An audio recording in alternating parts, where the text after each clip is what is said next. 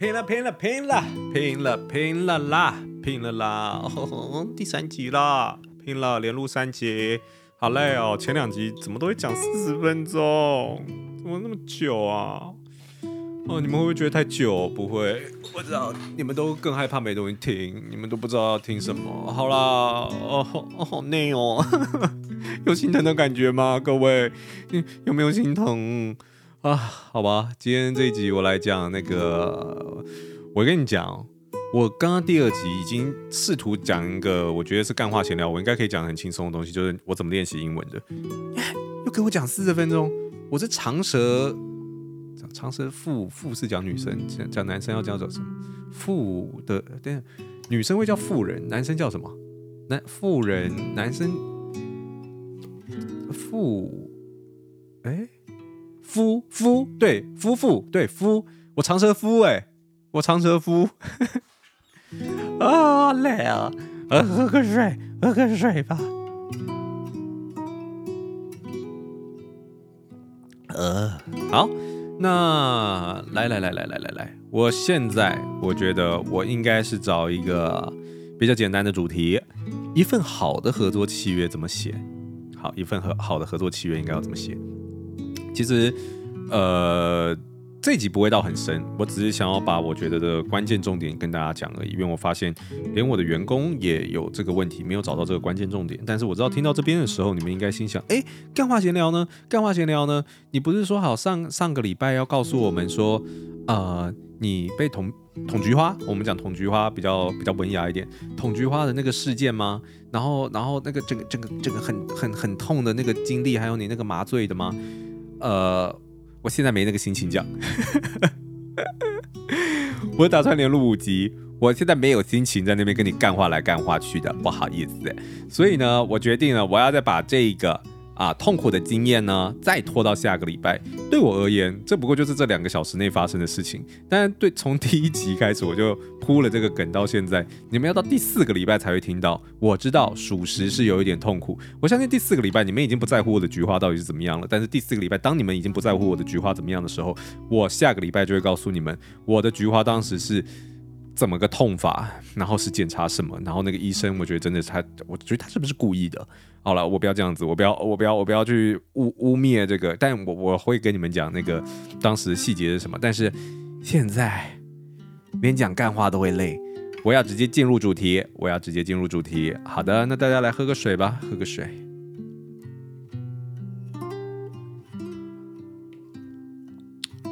哦，舒服。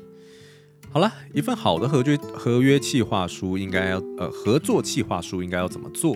呃，这蛮巧的，刚好也是，反正近近五期，从前三前前两集到今天这一集到接下来的两集，总共五集的内容都是我的 Instagram 大家来问我的问题，所以我时不时会在 Instagram 上面那个发布那个问题，然后呢可以让大家来问我商业相关或者非商业相关的问题的机会，那大概每两三个月我会发一次吧，呃，或是每一。对啊，大概两三个月，所以如果今天有什么想问我问题的话，可以欢迎透过私讯或者透过那个方式去问我，那都是大家问我的问题。好，那一份好的合作企划书应该要怎么写呢？首先啊，我必须得说，我今天不会讲太多这个东西的脉络，但我希望你们所有人，如果今天要找不管第三方，你们是在找一些互惠的合作啊，或者什么样子合作类型都可以，但是我觉得。呃，比较好的做法是一定要有一个关键点，就是今天我先讲哦，我我们对于合作企划书的呃这个理解可能定义要先确认一下。如果今天是要找网红合作哦，单纯买业配的话，这对我而言不是合作企划书哦，这不是合作企划书，这就只是单纯的询价报价，然后呢买。虽然表面上好像也是在跟一个网红合作，但这不被我隶属在接下来我要讲的合作企划书的范畴。我所讲的合作企划书的范畴，应该比较像是，比方像是我们接下来要在新义区办活动，然后那么我们要跟一个百货去租借一个呃 C 位，然后呢去办一个活动。那我们今天要怎么说服对方来跟我们合作？那如何利用呃说服他的过程中压低可能所需要产生的成本跟费用等等的，这个才是我口中的呃合作企划。或是呢，你今天是一个 A 品牌，你想要跟一个 B 品牌联名，然后呢，嗯，你找到了 B 品牌，你提了一个合作计划书给他，呃，你中间应该要抓住什么样子的关键？我我我我今天讲的合作计划书可能是比较偏向于这一端的啦，对。那好，呃，其实，在整个合作企划书的过程中，以我们品牌来讲的话，呃，不外乎前，我我我可能脉络我大概讲一下，但我必须得说，一个份好的合作企划书的眉角其实非常多。那我今天只针单就我公司的状况去讲就好。然后呢，跟一个核心关键，我觉得这个核心关键是我常常看到很多来找我合作的合作企划书，以及我员工做的合作企划书会 miss 掉的。虽然我等一下直接讲的时候，你可能八成会觉得。哎，呃，这听起来不就是一个屁话吗？这听起来就不是一个就是本来就该做的事情嘛？但，呃，这就跟我有一集在介绍面试是很像的。我觉得，虽然我讲了，你们会觉得这是一个屁话，但往往你们常常在做的时候，可能会忽略掉的东西。好。呃，第一，我的合作计划书里面，第一前提一定会有快速的去，呃，我我我先讲，一定要有一个大纲，一定要有一个大纲，让别人知道说接下来要发生什么。就你总要有个目录吧。有时候有些人没有目录，我收到很多合作计划书没有目录，就直接开始噼里啪啦讲，那个我会我会恼火哎。所以我第一，我需要有一个呃合作大纲，我需要有个目录，知道你接下来跟我讲什么啊，这是第一必须要有的。第二，呃，顺序是怎么样？我觉得就看你们。认定的状况去做调整就好，我觉得并没有到一定很重要，但是不要太乱，不要顺序不要太乱就好。但一定也要有是你自己自己的自我介绍。有些公司哦要找我们合作，然后连自我介绍都没有，这个也不行。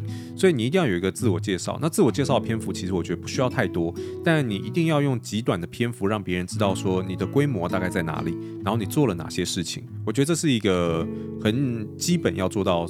做到东西，我觉得基本上，呃，关于自我的品牌介绍，我觉得基本上不要大于三页，不要大于三页，用三页内的篇幅去让别人理解说，啊、我是谁，然后我做了什么事情，然后呢，我的理念是什么，大大概大概这样子，其实我觉得基本上就可以了。然后我还我做过什么厉害的事情，因为你要知道，一个好的合作企划书里面，你在跟别人介，你在跟别人。呃，沟通的过程中，别人往往可能是不认识你的，可是呢，别人又不想花很多时间来认识你。这份合作企划书叫做合作企划书，更多的重点应该放在这次的合作，而不是而不是呃了解我企划书，对吧？所以你不能把篇幅占得太重。所以我的理想基本上都是三页内，你要用三页内的时间让别人知道你是谁，所以你一定要在里面放很多重点。这些重点是让别人第一时间就可以理解你到底是谁，你做过什么最厉害的事情，把这些最厉害的事情就把它讲进去，让别人第一时间对你的高度跟格局有一个最初步的想法。对于不认识你的人，如何在这三页里面快速的理解你是什么样子规模的人？因为你要知道，合作计划书间有一点是这样，就是你要不停的想办法帮自己碰风，帮自己吹吹大一点。可是我今天讲不是骗人哦，你不能建构在骗人的前提去写这些不存在的事实哦，这是不行的，不能骗人。但是你要去美化你的字句。然后呢，去讲到一些重点，让别人第一时间对你的看法是比较高一点的。合作企划书今天往往大家就是 AA 平行关系，或是你想要找的人是比你还要高的关系的。所以呢，如果今天你要找的人是比你还要高或者比较平行关系的话，那你第一时间就有必要让他知道你的规模跟格局也不是太低的。所以第一，你要有一个自我介绍，这是肯定要有的，但是篇幅绝对不要过长。同一时间，你要理解自我介绍的本质是什么，自我介绍的本。本质是要如何放大自己哦，并不是真的就只是说好，你好，我叫我我们公司叫叉叉叉，然后成立于什么什么什么，然后资本额多少，然后呢，目前从事的业务是什么？I don't fucking，我不 care 这些好吗？不要真的去讲你的公司规模的东西，我要你讲的是你如何包装自己，如何让你自己看起来是一个。呃，有吸引力的人，这种感觉就像你要把品牌跟包装成像人一样嘛。你今天要去找一个比你，呃，你你你你你想要进一步关系的对象哦，然后呢，你要他让他了解你，你你你总不可能在自我介绍打说什么我是个平庸的家里蹲，目前没有收入，然后怎样，就哪怕那是事实，你也不会讲这些吧？你一定会讲，假设你是个家里蹲，可是你家境很好，我举举举例，你可能就会挑着讲我是富二代啊，这哎。哎，这个这个这个别人往左滑还是往右滑？我不知道，我我我已经太久没有用交友软体，是哪一边是接受我有点忘了。反正接受率一定会比较高吧？你懂你懂我意思吗？公司。确实就是这样，那你出门也是嘛，你也不可能不化妆嘛，对吧？你会懂得包装自己，你会化妆，就你也要懂得包装你的品牌、你的公司。当今天你要跟人家合作，想要有进一步关系的时候，你要懂得如何包装自己。所以我今天要跟大家讲，第一，哪怕只是自我介绍的环节，你也要特别注意啊，不是只是去讲一些啊、事实而已，而是去讲一些如何用三页的篇幅内去讲一些让你自己可以啊、放大。然后去吸引别人想要跟你合作的的的感觉，人家可能不不认识你品牌，如何让第一人时间让别人眼睛一亮，这个是我没有办法帮你，是你要自己去思考的。但是是一个小必须要提醒的点，因为很多人在做的过程中，往往就是很中规中矩的在做，但没有理解这一部分的本质的核心是什么，而是放大自己。让你看起来可以跟对方平起平坐，这很重要哦。你想象成你今天要跟你喜欢的人去约会，你会如何放大自己？如何去讲自己的优点？但不能骗人哦，骗人都不对。对，好，所以一定会有一个篇幅是自我介绍，那让别人知道。那记得篇幅比较多，因为它不是重点。再来是一份完整的合作计划。你的合作周期到底会长成什么样子？请给一个完整的时间轴、时间规划。几月几号想要做什么？什么什么什么？你，我觉得我建议啦，这部分里面可以拆成两个部分。第一个是合作内容，先大概的介绍一下目前的这个合作内容，你期望的企划是什么？要做什么事情？我们要在信义区办一场水果茶的活动，然后呢，我们要做一个新品发表会，然后呢，我们预计几。呃，会会做到哪些事情？我们希望跟百货合作的时候，百货提供我们样的哪些资源？这个合作内容大概是怎么样？我们预计会有哪些一日店长活动？我们会请艺人来担任一日店长。我们会请什么？哎，我现在讲的事情是真的会发生的，所以我是拿我公司真真实的案例跟你们讲。然后会办在新一区，然后是我们新品的水果茶的正式的呃产品发表，然后会有为期四天的事情。然后员工因为他有在写这个合作计划书，跟不不同的百货，所以呃，我觉得刚好刚。刚好又有人问我这个问题，所以我觉得很适合拿来讲。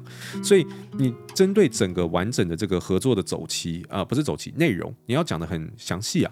你会请一日店长，然后呢，你会做哪些样子的活动？然后呢，你预计当下会做到哪些的事情？我们如何跟消费者互动？我们会做哪些互动式的装置跟消费者互动？甚至我们会有网美打卡墙，甚至我们会有限时特卖的特殊的产品等等的。我觉得在这份合作企划里面，当然不同。我我今天只可能也许只是用我现在要做的这个合作，呃，当例子来讲。但是不同的合作类型要讲的东西可能一定不一样嘛。但我今天要表达的意思是，你一定要针对你今天的合作内容讲得非常的详细，你到底会做哪些事？千万不要少啊！你一定要把你自己要合作的内容，呃，原委交代得非常清楚。然后第二点是要有一个完整的，而且呃规划好的时间轴。你今天也不可能今天一个合合作企划书直接说，哎，我告诉你，我决定我想要跟你合作，blah blah blah blah blah blah blah blah blah blah blah blah blah。然后讲完了以后，然后完全不给对方时间，这很闹哎！我确实收过这样子的合作企划书，然后也不给时间，所以所以你打算什么时候做？然后你要做多久？然后你预计的时间是怎么样？你也没有讲，哎，这个是完全不行的。所以呢，在合合作提案里面哦，不只是一个详尽的合作内容，同一时间还要有一个非常详尽的合作的时间规划。几月几号我们预计活动开始？几月几号到？甚至每一天的时间流程最好都规划出来。每呃今天的呢，那这我当然是以我的。那刚刚讲的那个例子去讲嘛，如果今天是一个 B to B 的联名专案的话，也是我可能会说，我预计我们今天这个联名产品，呃，因为这个产品我希望是在夏季推出，所以我预计可能是七到九月的时候这个产品可以制作完成。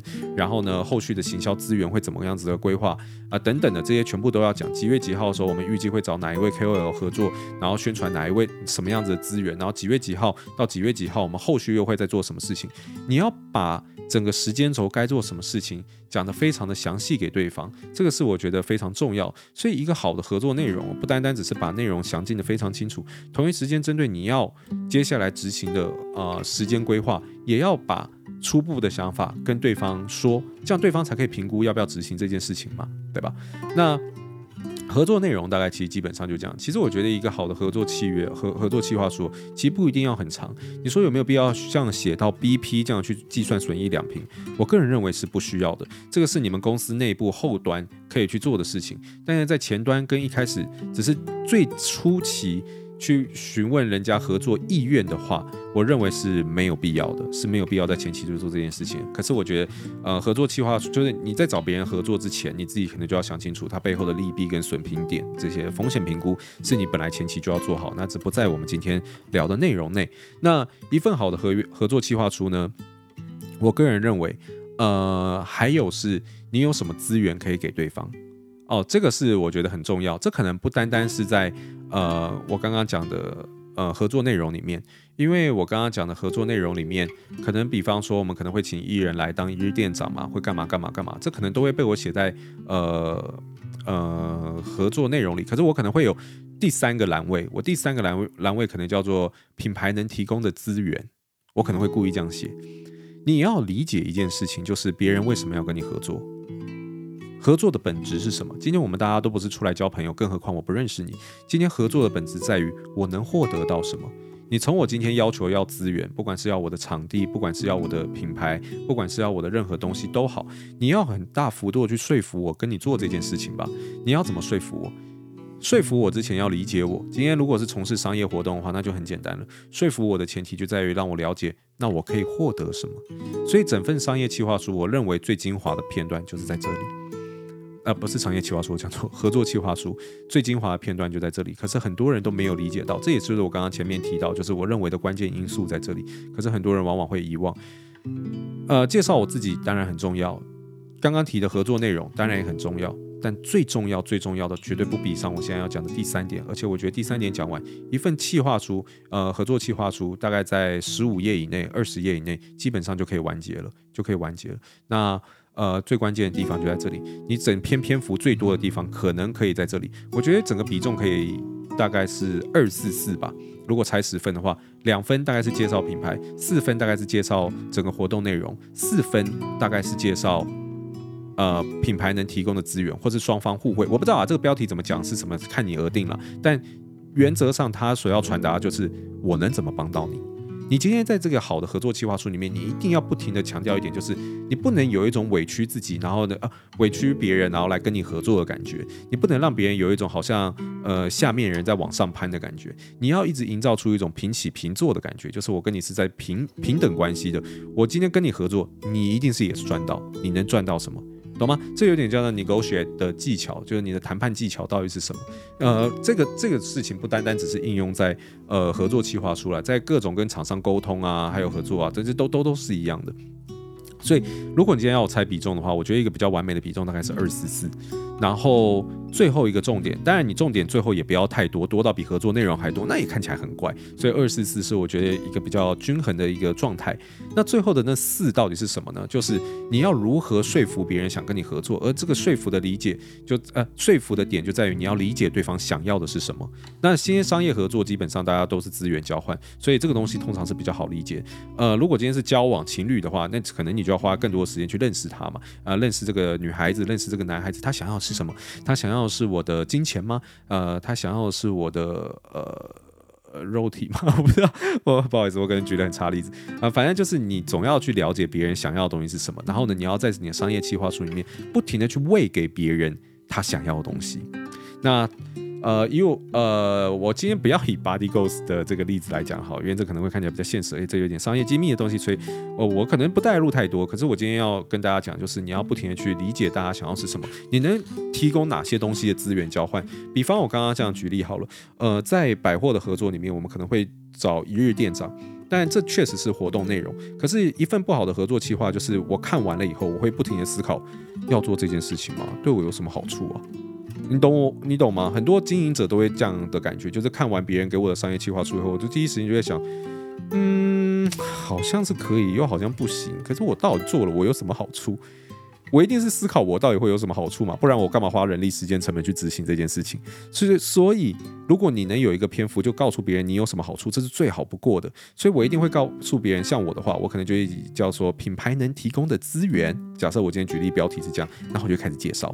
那我就会开始介绍我品牌到底有哪些资源。比方我每个月在 FB 跟 IG 投放广告预算是超过一百万新台币以上的，我可能会让别人知道我今天有很浓厚的广告资源。再来，Body Ghost 这个品牌有跟啊，好啦，我就以我们品牌举例啦。然后我们今天可能会有，我们目前合作的签约网红大概有两百多位，将近三百位。我会把我们签约合作网红，呃，告诉对方我们有哪些多少合作网红。然后呢，我也会告诉对方，我们到时候能提供的行销资源，还会有让这些网红来参与活动现场。当然。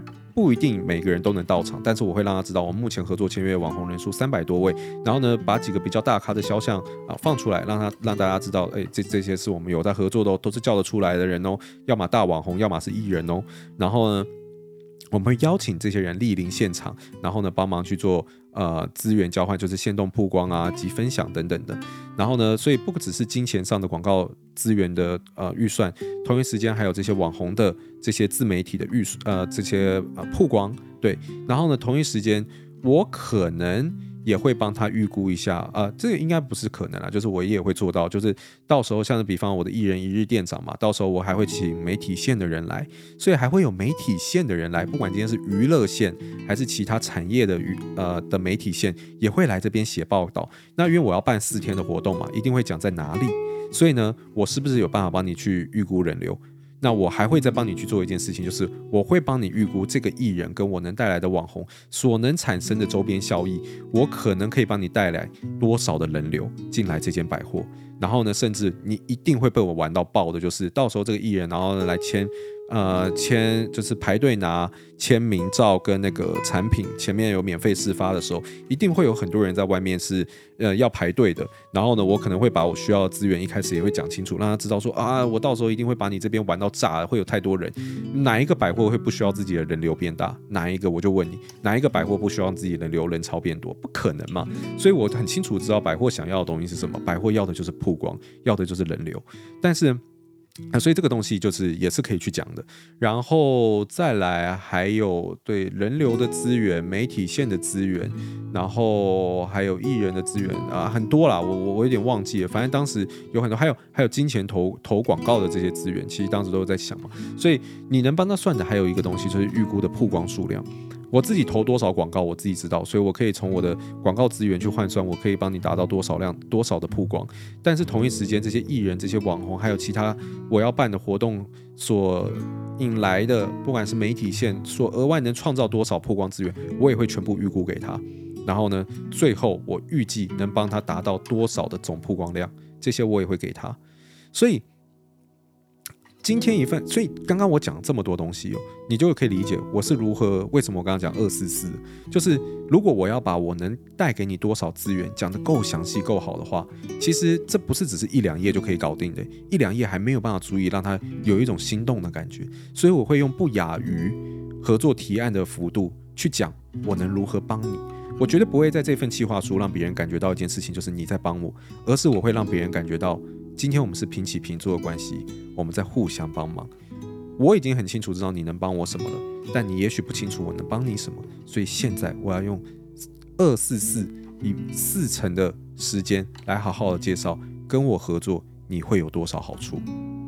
懂了吗？这就是一份好的合作企划书的精髓所在。你一定要帮别人先整理好，你可以传达给别人，你可以帮助到别人的东西是什么？而这往往是我在看很多现在别人传给我的合作企划书里面，很多人没有做到，甚至我的员工也没有做到的。所以我要教育他们去写这个东西。所以别人可以用很短的篇幅就知道啊，预估我可以有额外百货带来多少样子的曝光量啊，我可以预估可以。为百货增加多少的人流啊？他们有多少的行销资源可以帮我们去做曝光？这东西不单单只是跟百货，我今天举的这个例子合作哦，这个合作计划书也跟我们接下来品牌跟很多其他的实体通路有合作。我们今天接下来有很多业务单位，有很多非常多的实体通路。Body Goals 在今年会拓展，已经签约、已经确定的有两千多间门市。